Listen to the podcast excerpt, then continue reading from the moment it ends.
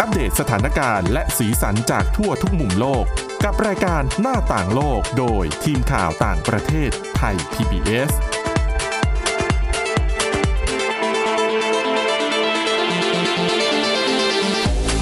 สวัสดีค่ะคุณผู้ฟังนี่คือรายการหน้าต่างโลกค่ะ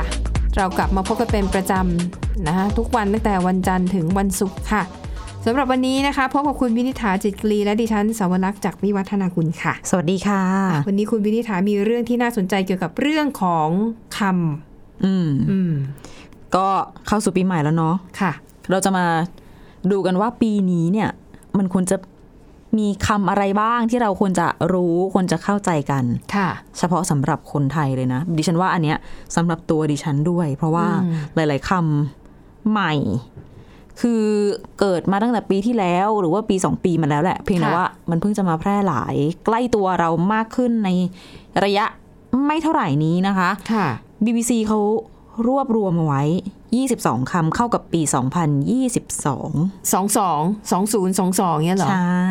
ก็เลยมี 22 คำที่ควรรู้ ค่ะ ส่วนมากเนี่ยบอกเลยว่าออกไปในทางแบบโลกดิจิทัล ค่ะ นะคะคำแรกกันเลยคำแรกก็คือคำว่า ระบบการเงินแบบไร้ตัวกลาง decentralized finance อืมอืม DeFi นั่นแหละ ค่ะ ที่หลายๆคนถ้าเกิดว่าดูเรื่องการลงทุนอะไรเงี้ยจะได้ยินกัน คริปโตอะไรประเภทนี้หรือเปล่า ถูกต้องค่ะก็คือบิตคอยนี่ยแหละแน่นอน ค่ะ เป็นคำที่มีการพูดถึงมากที่สุดคำหนึ่งเลยนะตลอดปีที่ผ่านมา อือฮึ แล้วแหมปีที่ผ่านมามีพีคแบบราคาบิตคอยพุ่งไป ค่ะ สูงและดิ่งลงมาก็แรงเช่นกันกลายเป็นแบบกระแสเทรนด์ของคนที่อ่ะติดดอยกันบ้างอะไรกัน ค่ะ บ้างนะคะ เยอะทีเดียว ซึ่งก่อนจะเข้าใจบิตคอยอาจจะต้องเข้าใจระบบการเงินแบบไร้ตัวกลาง อืม กับบล็อกเชนซะก่อน ค่ะ นะคะเพราะว่าระบบการเงินที่ทั่วโลกใช้กันอยู่ปัจจุบันเนี่ยตัวกลางก็คือธนาคาร อืม อืมเป็นระบบการเงินแบบรวมศูนย์ แต่แบบไร้ตัวกลางหรือว่า d e f i เนี่ยก็คือมีเป้าหมายในการให้บริการทางการเงิน ค่ะ โดยตรงต้นทางปลายทาง ค่ะ โดยไม่ต้องมีธนาคารเป็นตัวกลาง อืม เป็นการโอนเงินโดยตรงระหว่าง ผู้โอนกับผู้รับโอนนั่นแหละ แล้วพอเกิดคำถามว่าอ้าวไม่มีตัวกลาง แล้วความไว้เนื้อเชื่อใจเนี่ย ค่ะ จะมาจากไหนในเมื่อถ้าเป็นธนาคารมันก็เป็นสถาบันทางการเงินเนาะก่อตั้ง ค่ะ จดทะเบียนถูกกฎหมายมีความน่าเชื่อถือ ในระดับสูง อืม จะไว้ใจได้ยังไง สิ่งที่จะทำให้ระบบน่าเชื่อถือขึ้นมา ก็คือคำต่อไปคำที่สองนะเป็นคำว่าบล็อกเชน ค่ะ ซึ่งคำนี้แหมอันนี้สส่วนตัวนี่ฉันรู้สึกว่ามันเข้าใจยาก เข้า และห ใจ ลายๆคน เข้าใจยากจริง ๆ ปีที่แล้วดิฉันพยายามจะอ่านก็ อ่า เข้าใจตามที่เขาเขียนมา แต่ ถูก ในทางปฏิบัติก็ยังนึกไม่ออกว่า ใช่ แล้วมันจะเป็นเป็นสกุลเงินอีกแบบหนึ่งได้ยังไง อ่า ค่ะ ซึ่งหลาย ๆ คนน่าจะประสบปัญหาเดียวกัน ค่ะ ที่พยายามจะศึกษาแล้วแต่ว่าเหมือนเหมือนเกิดเร็วไปหน่อย แล้วก็เลยตามเขาไม่ทันนะคะ ค่ะ อันนี้ต้องอ้างอิงคุณจิรายุทธทรัพย์ศรีโสภาเป็นผู้ อ๋อ ก่อตั้งบริษัทปิดครับ ค่ะ อ่ะเขาเขียนอธิบายไว้ในเว็บไซต์ เว็บไซต์หนึ่งบอกว่าบล็อกเชนเปรียบเสมือนเครือข่ายการเก็บข้อมูลแบบหนึ่ง ค่ะ ทุกคนเข้าถึงได้ จะได้รับข้อมูลเดียวกัน อืม ก็เลยจะรู้ว่าใครมีสิทธิ์ แล้วก็เป็นเจ้าของข้อมูลเหล่านี้จริง ค่ะ ๆ แล้วข้อมูลเหล่านี้จะถูกเก็บอยู่ในบล็อกนะคะ แต่ละบล็อก อืม ซึ่งจะเชื่อมโยงกันอยู่บนเครือข่าย ค่ะ เหมือนกับห่วงโซ่หรือว่าเชน อืม ก็เลยเป็นเหตุผลหนึ่งที่เขาเรียกรูปแบบการเก็บและแชร์ข้อมูลแบบนี้ว่าบล็อกเชน ค่ะ นะคะ ซึ่งเมื่อธุรกรรมต่างๆเนี่ยถูกบันทึกเอาไว้ในบล็อกเหล่านี้แล้วเนี่ย เราจะเข้าไปเปลี่ยนไปแก้อะไรไม่ได้ เพราะว่าทุกคนจะมีสำเนา มีประวัติการทำธุรกรรมทั้งหมดอยู่กับตัว ค่ะ นั่นเลยทำให้มันปลอดภัยเพราะว่าจะไม่มีใครเข้าไปปลอมแปลงแก้ไขข้อมูลอะไรในนั้นได้ อืม โดยที่คนอื่นๆจะไม่รู้ ค่ะ ทีนี้เมื่อมีข้อมูลใหม่เกิดขึ้นก็จะมีบล็อกใหม่ค่ะ เกิดขึ้นแล้วมาเชื่อมต่อกับบล็อกเดิมไปเรื่อยๆเรื่อยๆเป็นเชน เป็นโซ่ยาวๆไปนะ อืมฮึ ทุกคนที่อยู่ในเครือข่ายเนี่ยก็จะรับรู้พร้อมกัน ค่ะ สมมุติมีแฮกเกอร์บุกเข้ามาเจาะระบบมาเปลี่ยนมาแก้อะไรสักจุดหนึ่งในนั้น ทุกๆคนที่อยู่ในเครือข่ายเดียวกันก็จะรู้ค่ะ บล็อกข้อมูลที่มันโดนโจมตีที่มันผิดเพี้ยน ค่ะ ไป ก็จะถูกตัดทิ้งจากห่วงโซ่นั้น แล้วเขาก็จะกู้ข้อมูลที่ถูกต้องกลับมาไว้ที่เดิมนะคะ อืม ดังนั้นถ้าจะแฮก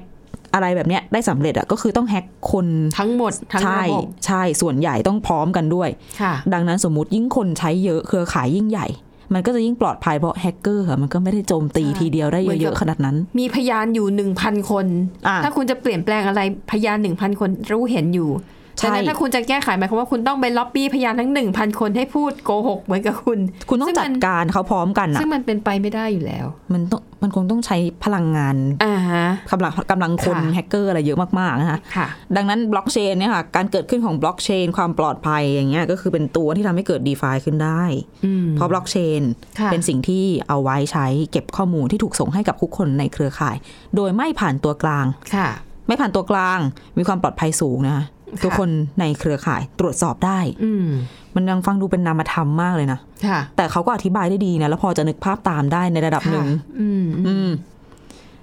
คำต่อมา จริงๆถ้าจะให้เข้าใจอ่ะอาจจะต้องแบบทดลองไปเทรดเอง จริง แต่ดิฉันก็ยังไม่ได้ลองอยู่ดี ดิฉันก็ยังไม่กล้า ค่ะ ยังอยู่ในขั้นตอนการทำความเข้าใจ แต่เชื่อว่าหลาย ค่ะ คนอาจจะเริ่มเริ่มกันไปแล้ว ค่ะ จริงๆอะดิฉันเห็นคนที่เริ่มเทรด โดยที่ยัง ค่ะ ไม่เข้าใจด้วยนะ หรอ มีความใจกล้า อืม อ่ะอย่างว่าแหละเศรษฐ ก็ กิจ เสร็จ ยุค ไป นี้ เรียนรู้ไป อะไรประมาณนั้น อาจจะเรียนรู้จากการปฏิบัติจริงนะคะหลาย ค่ะ ๆคนคำต่อมาค่ะเนี่ยแหละสิ่งที่เขาเทรดกันคริปโตเคอเรนซี ค่ะ ก็นะนวัตกรรมทางการเงินที่โด่งดังมากตลอดปีที่ผ่านมาจริงๆมันมีมาหลายปีแล้วล่ะ แต่มัน ค่ะ เพิ่งมาบูมนะคะเป็นที่รู้จักกันในบ้านเรา อันนี้แหละก็เป็นนวัตทางนวัตกรรมทางการเงินที่เอาข้อดีของบล็อกเชนมาใช้ ค่ะ นะคะ ซึ่งมันก็ถ้าเป็นภาษาไทยง่าย ๆ ก็คือเป็นเงินดิจิทัล ที่ไร้ศูนย์กลาง ค่ะ ใช้เทคโนโลยีบล็อกเชน อืม อืม ซึ่งสถิตินะคะ เมื่อเดือนพฤศจิกายนที่ผ่านมา 2 เดือนมาเนี้ย จากเว็บไซต์ Investopedia ค่ะ เขารวบรวมข้อมูลเรื่องนี้เอาไว้เขาบอกว่า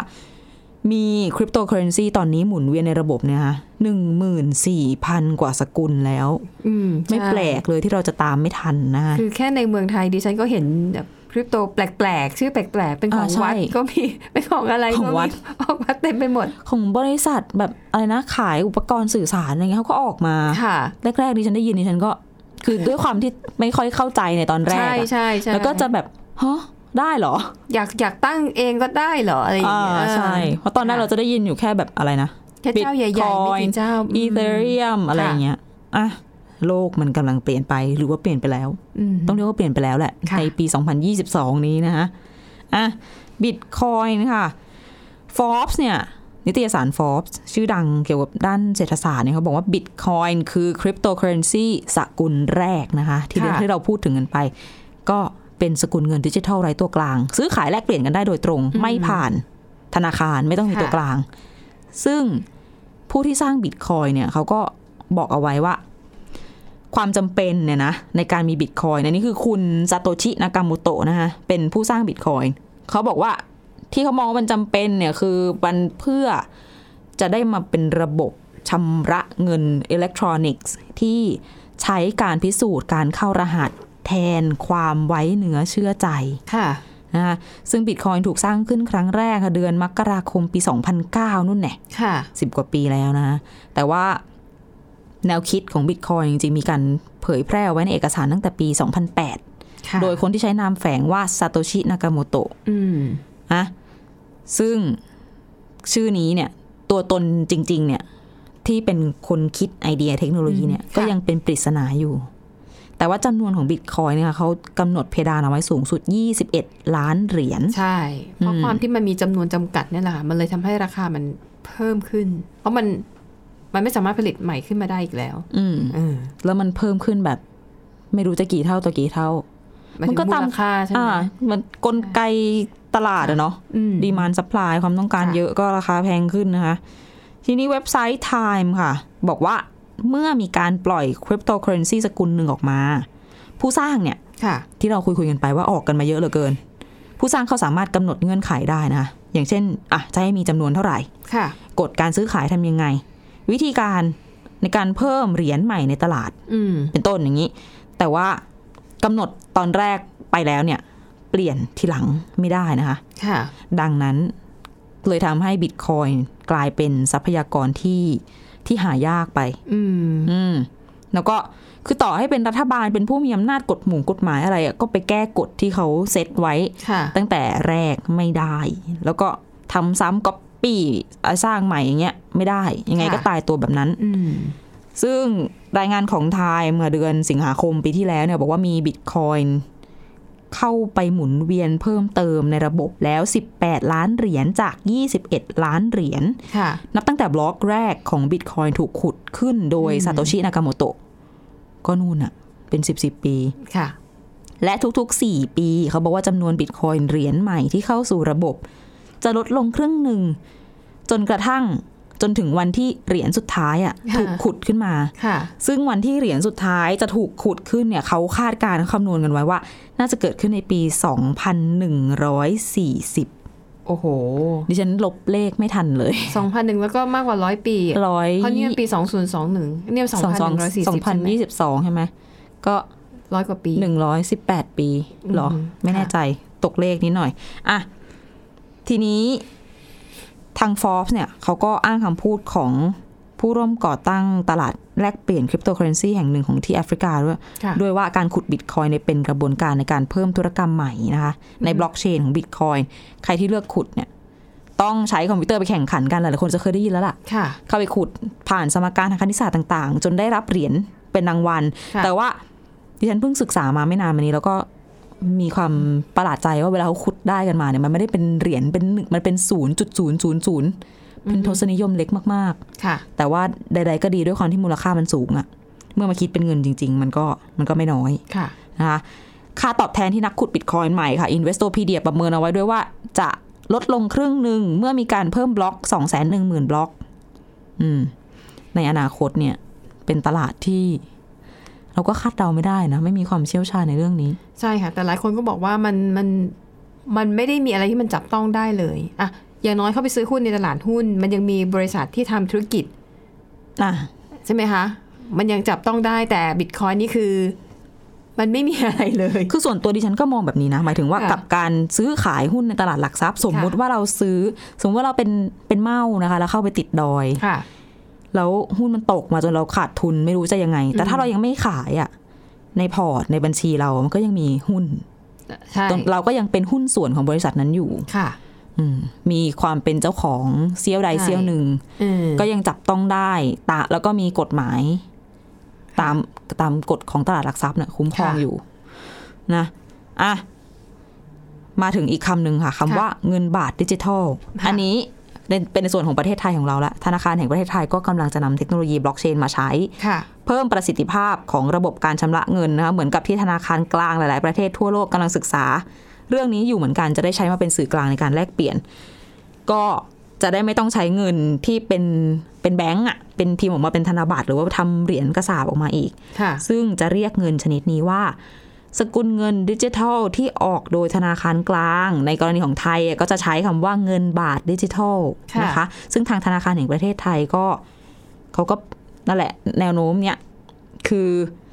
หลายคนปกติใช้เงินสดก็ถอนเงินมานับเงินจับต้องได้ อืม เงินบาทดิจิทัลก็จะไม่มีอะไรให้จับแล้ว ค่ะ แต่ว่าเป็นเงินที่ออกโดยธนาคารกลาง แต่จะใช้ชำระหนี้ได้ตามกฎหมาย มีสินทรัพย์ภาครัฐหนุนหลัง ไม่ต่างจากเงินสด ไม่ต่างจากการพิมพ์แบงก์การผลิตเหรียญกระสาบ ค่ะ อืมก่อนจะใช้งานต้องเอาเงินฝากหรือว่าเงินสดไปแลกนะคะ อืมอืม แล้วก็จะได้เงินบาทดิจิทัลเนี่ยไปเก็บไว้ในกระเป๋าเงินดิจิทัล ค่ะ สำหรับคนทั่วไปที่ไม่มีสมาร์ทโฟน อินเทอร์เน็ต หรือบัญชีเงินฝากกับสถาบันการเงิน ก็จะอาจจะออกเป็นการ์ดมาให้แทน อืม ใช้แตะเพื่อรับเพื่อจ่ายเงินได้นะคะ ค่ะ อืม อันนี้เป็นเรื่องของอนาคตแล้วนะ ที่ต้องรู้จักในปีนี้เงินบาทดิจิทัล ค่ะ ต่อมาค่ะคำว่าเหรียญที่ไม่สามารถทดแทนได้ อันนี้พอเป็นภาษาไทยแล้วงงนิดหน่อย อ่าฮะ ภาษาอังกฤษอาจจะได้ยินกันบ่อยกว่าคือ NFT ค่ะ non fungible token นะคะ ค่ะ คือเป็นสินทรัพย์ดิจิทัลอย่างหนึ่งอะนะ อืม เป็นการรับรองทางดิจิทัลรูปแบบหนึ่ง ค่ะ ยืนยันผู้ที่เป็นเจ้าของทรัพย์สินที่มีความเฉพาะเจาะจง อืม โดยเฉพาะอาที่เราได้ยินกันเยอะๆก็ ที่เขาขายงานศิลปะกันนะ หรือภาพถ่าย อ่า เอ่อหรือภาพวาดอะไรแบบนี้ ล่าสุดเมื่อช่วง ค่ะ ปลายปลายๆปีก็มีการขาย SMS ข้อความแรกของโลก แต่ขายในรูปแบบ NFT นั่นแหละ เพราะว่า NF เอ่อ SMS ข้อความแรกเนี่ยถูกส่งตั้งแต่ปี 2535 แล้วเขาส่งเป็น มันเป็นโค้ดคำสั่งในคอมพิวเตอร์ คือยังไม่ได้ส่งจากมือถือไปมือถือ ค่ะ ส่งจาก วิศวกรส่งจากคอมพิวเตอร์เข้าไปที่มือถือ ค่ะ ก็เลยเป็นโค้ดเป็นอะไรมาเป็นดิจิทัลไป ค่ะ นะคะอืม ต่อมายังเกี่ยวข้องกับเรื่องการเงินอยู่เป็น play to earn games ก็คือเกมที่เล่นแล้วได้เงิน มี ซึ่ง ด้ว มั ย น เหรอคะ มันคือดิฉันเห็นคนใกล้ตัวเล่น ค่ะ อยู่นะ แล้ว คะ เขาได้เงินจากการเล่นเกมด้วยเหรอ ใช่เขาได้เงินเป็นในออนไลน์นี่แหละ เป็นสินทรัพย์ดิจิทัลอีกรูปแบบหนึ่งซึ่งก็เชื่อมโยงกับ NFT อ่าฮะ อ่าคือเรียกว่าเป็นการเอา NFT ไปใช้ประโยชน์ในวงการเกมนั่นแหละ ค่ะ เกมเนี้ยเขาอธิบายเอาไว้ว่า เกมที่เล่นแล้วได้เงิน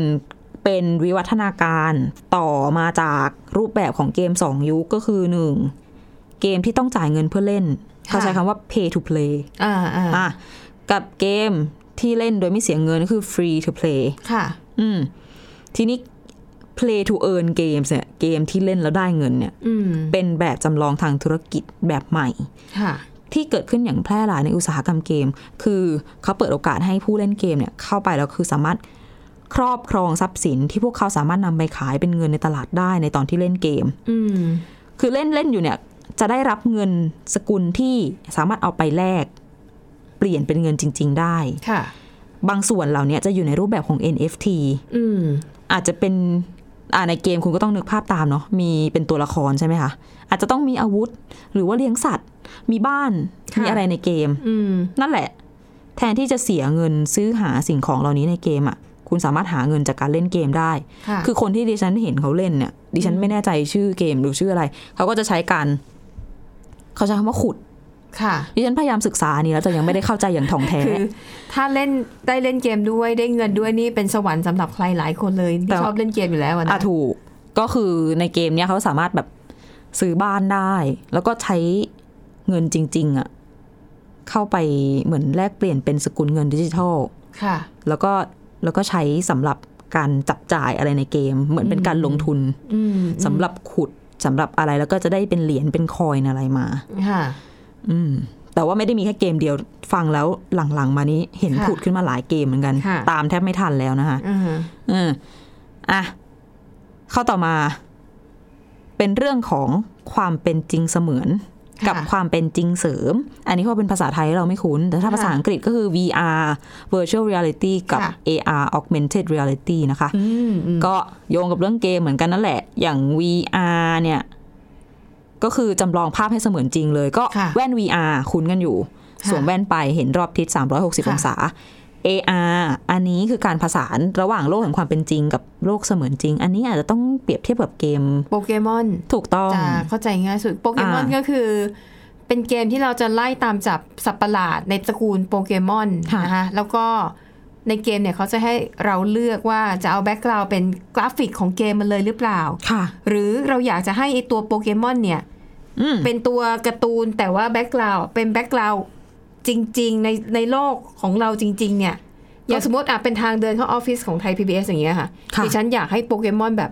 มีแบ็กกราวแบบอยู่ตรงทางเข้าประตูไทย PBS ดิฉันก็เลือกก็ทำได้ อ่า อันนั้นคือเป็นการผสมผสาน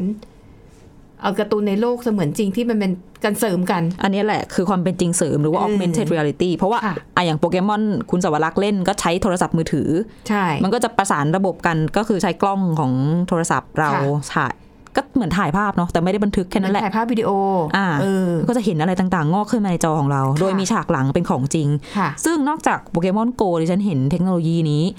ในช่วงที่เกิดโควิด -19 ระบาด 2 ปีที่ผ่านมาเนี่ย อืม พิพิธภัณฑ์หลายที่ต้องปิดใช่ไหมในต่างประเทศ ค่ะ คนก็ไปเที่ยวไม่ได้ มันอยู่ในที่ปิดมันเสี่ยงติดเชื้อก็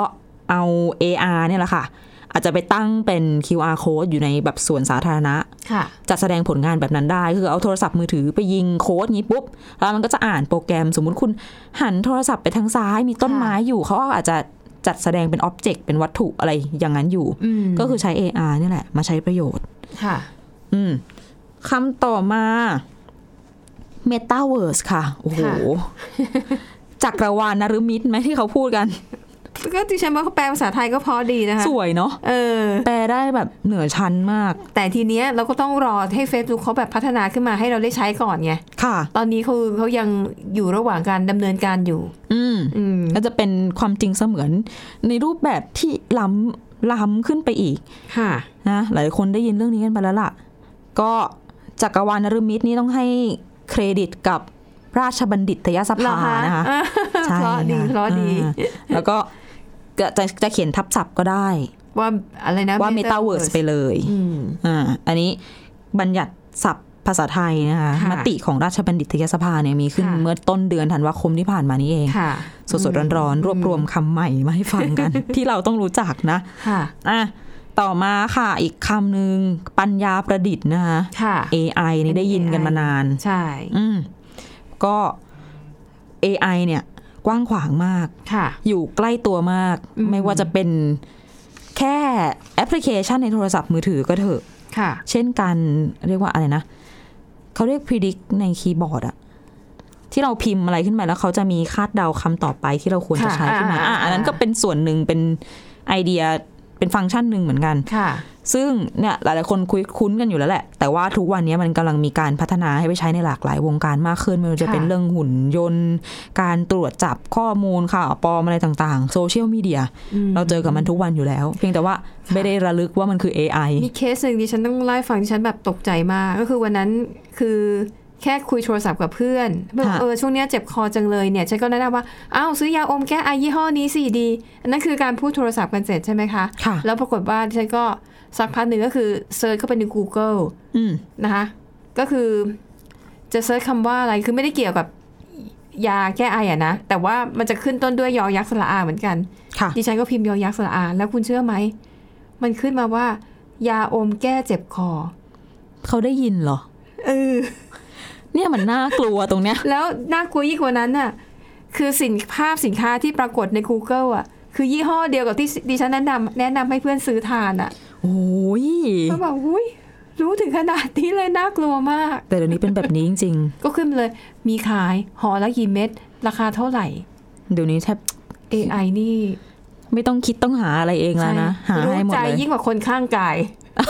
อ่ะจริง สโลแกนได้นะ ได้อยู่ได้ อยู่ อ่ะถัดจาก AI นะคะ ค่ะ อีกเทคโนโลยีหนึ่งก็คือคอมพิวเตอร์ควอนตัม อืม ซึ่งต่างจากคอมพิวเตอร์ทั่วไป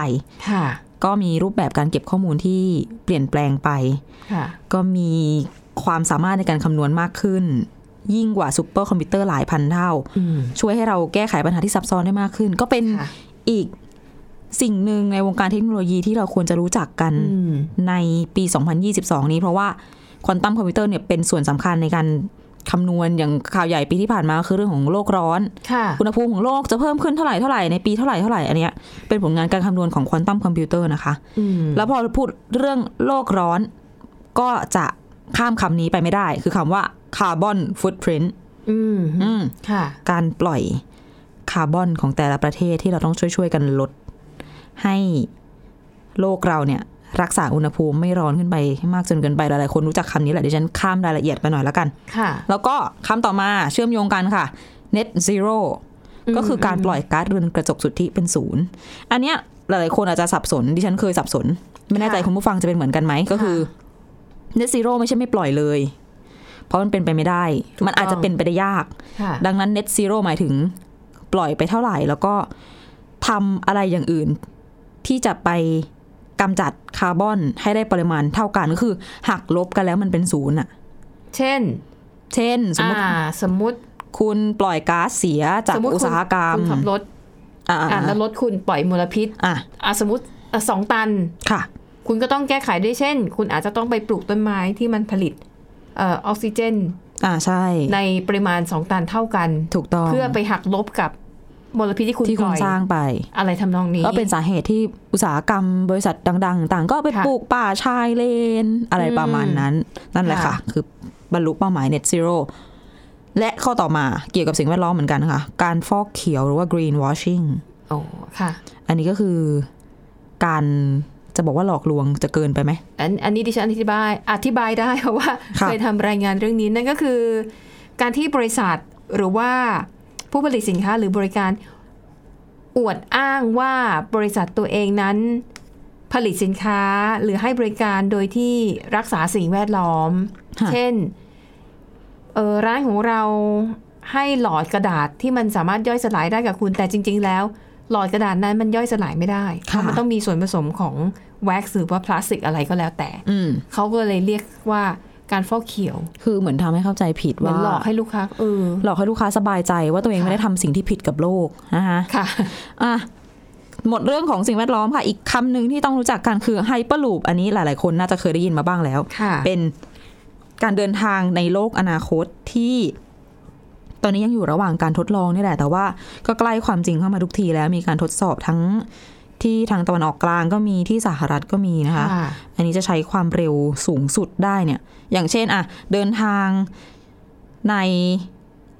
โดยในระยะทาง 500 เมตร ใช้เวลาแค่ 15 วินาที ใช้ความเร็วสูงสุด Elon Musk 172 ใช่ไหม กิโลเมตรต่อชั่วโมงอ๋ออันนี้เป็นของ Virgin Hyperloop อืม อืม ค่ะ แต่อีลอนมัสก็ทำแล้วก็มีอีกห ใช่ใช่ ลายๆเจ้า คล้ยๆกัน ที่ท ค่ะ ำอ่ะถ้าเกิดขึ้นจริง ก็จะปฏิวัติวงการขนส่งอีกเช่นกัน แต่ว่ามันต้องวิ่งในท่อไง ใช่ มันไม่ได้วิ่งบนถนนทั่วไป มันก็ต้องมีโครงสร้างพื้นฐานที่ต้อง ก็ต้อง ส ส ร้า ร้าง ง มาใหม่ ก็ต้องสร้างอุโมงค์สำหรับ อ่า ไฮเปอร์ลูปขึ้นมาโดยเฉพาะอีก ถูกต้องก็เหมือนเป็นอีกขั้นหนึ่งจากรถไฟความเร็วสูงจาก ค่ะ แมกเลฟอะไรต่างๆนะคะ ค่ะ คำต่อมาค่ะ ความรุ่งเรืองร่วมกัน หรือว่า อืม common prosperity ค่ะ อันนี้มาจากแนวคิดของประธานาธิบดีสีจิ้นผิง ค่ะ มีภาษาจีนกลางแต่ดิฉันอ่านไม่ ออก เกรงว่าจะออกเสียงผิดขอข้าม ขออนุญาตข้ามนะคะ ค่ะ ซึ่งเป็นการรับปากว่าจะทำให้สังคมเท่าเทียมกันมากขึ้น ค่ะ ให้ชนชั้นกลางฐานะดีขึ้น ค่ะ บริษัทต่างๆ ที่รวยๆควรจะเป็นฝ่ายให้บ้างแทนที่จะรับอย่างเดียว อืม อ่ะก็ไม่เป็นไอเดียมาจากผู้นำของจีน อืม นะคะ ค่ะคอนเซ็ปต์ เป็ คน ล้ายๆ คอมมิวนิสต์เนาะ ก็ยังใช่ นิด แหละ นึงนิด ใช่ นึง แหละ เนาะ เป็นหลักการพื้นฐานที่เขากำลังทำอยู่ที่จีน แล้วก็ ค่ะ เป็นสาเหตุทำให้เราได้เห็นนโยบาย อืม กฎเกณฑ์อะไรต่างๆ ที่เป็น ค่ะ รูปธรรมมากขึ้นเหมือนตอนที่แล้วเราเล่ากันไปเรื่องของการเก็บภาษี ค่ะ ก็เป็นส่วนหนึ่ง เพราะว่าเขาก็ไม่ได้เก็บภาษีแค่คนไลฟ์สดขายของเขาเก็บภาษี ดาราอ่า คนดังเยอะแยะไปหมด ใช่ค่ะ อีกคำหนึ่งค่ะ สังคมผู้สูงอายุ อันนี้ได้ยินกันมาหลายปีแล้วนะที่จริงอะ ค่ะ แล้วก็น่าจะรู้จักกันดีอยู่พอสมควรแล้ว แต่เพียง ค่ะ แต่ว่าที่ยกมาเป็นคำที่ต้องรู้ในปี 2022 เนี่ยเพราะว่าตอนนี้ประเทศไทย กลายเป็นประเทศที่ผู้สูงอายุเพิ่มขึ้นอย่างรวดเร็วเป็นอันดับ 3 ของโลกแล้วนะคะ ว้าวค่ะ และเป็นอันดับ 2 ในอาเซียนรองจากสิงคโปร์ดังนั้นอีกไม่ถึง 15 ปีข้างหน้าเราจะแซงสิงคโปร์ค่ะ ค่ะ และ อายุ และดิฉันอาจจะเป็นหนึ่งในผู้สูงอายุ แล้ว 15 15 ปี ข้างหน้า พอดีเข้าเกณฑ์นะคะ ค่ะ แต่ข้อดีข่าวดีก็คือ แปลว่าอะไรแปลว่าอายุของคนไทยเรายืนยาวขึ้นนะคะ อืมค่ะ อืมปัจจุบันอายุเฉลี่ยอยู่ที่ประมาณ 75 ปี ค่ะ อีกหน่อยก็ 85 ปี อืม อืมเพิ่มขึ้นไปเรื่อยๆ อีกคำหนึ่งค่ะ เกี่ยวกับสังคมเหมือนกัน เป็นเรื่องของ non binary ค่ะ non binary ปีที่ผ่านมา เรื่องความหลากหลายทางเพศ ค่ะ ก็พูดกันเยอะเหมือนกันแล้ว non binary สำหรับใครที่ยังไม่แน่ใจ ว่าเข้าใจคำนี้ถูกต้องไหม ง่ายๆ ก็คือคอนเซปที่ไม่ยึดติดอยู่กับแค่สองอย่างคือชายกับหญิงเท่านั้น ค่ะ อ่ะแล้วก็ไม่ต้องจำกัดว่าชายหญิง เลสเบี้ยน เกย์อะไรอย่างนี้ไม่จำกัดแล้ว เพราะว่า เป็นกลาง ไม่ได้เป็นกลาง แต่ว่าไม่จำกัดอยู่แค่สองมีมากกว่านั้น ค่ะ อืมมีมากกว่าสามหรือสี่หรืออะไรก็ตาม อืม คือเรียกว่าเป็นความหลากหลายเลยจะครอบคลุมง่ายกว่า ค่ะ ก็จะส่งผลไปถึงเรื่องของการใช้คำด้วยนะฮีชีอะไรอย่างเงี้ย แล้วงไง การเขียน ถ้าไม่ใช้ฮีชี ใช้เดย์ค่ะ อ๋อ แม้ว่าจะเป็นคนเดียวก็เดย์ ถูกต้อง ไม่ใช่อิดนะ ไม่ ไม่ควรไม่ควร ค่ะ ใช้เดย์เซฟ อ่ะ สุด ใช้ day นะ อ่าฮะ อ่ะ ค่ะ หลายๆคนเริ่มใช้กันแล้วถ้าสังเกตอ่านบทความต่างประเทศนะคะ ค่ะ อ่ะ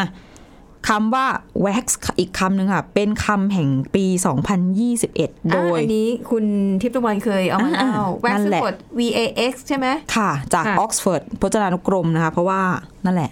มาจากคำว่าวัคซีนการให้วัคซีนนั่นเอง ค่ะ ข้ามไม่ได้เลยคำนี้ และคำต่อมา วัคซีนพาสปอร์ตพาสปอร์ตวัคซีน ค่ะ ก็แหมไม่ต้องอธิบายแล้ว ค่ะ โชว์เลยว่าฉีดอะไรมาเท่าไหร่กี่โดสแล้ว ค่ะ ซึ่ง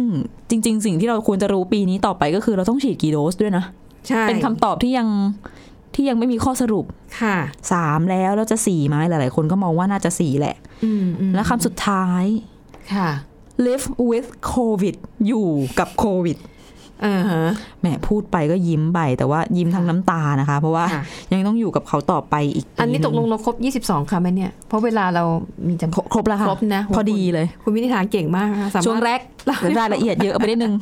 คำหลังๆ นี่เชื่อว่าคุณผู้ฟังหลายๆ คนรู้กันอยู่แล้วก็เลยไม่ได้ลงลึกนะคะ อือฮึ นั่นแหละอยู่กับโควิด ไม่ต้องอธิบายอะไรมาก ค่ะ ฝากให้คุณผู้ฟังดูแลตัวเองกันต่อไป ใช่น และไปเข้ารับการฉีดวัคซีนด้วย เอาละค่ะ ตามนั้นเลยค่ะ ขอบคุณคุณผู้ฟังสำหรับการติดตามค่ะ วันนี้หมดเวลาแล้ว เราสองคนและทีมงานลาไปก่อน สวัสดีค่ะ สวัสดีค่ะ Thai PBS podcast. View the world via the voice.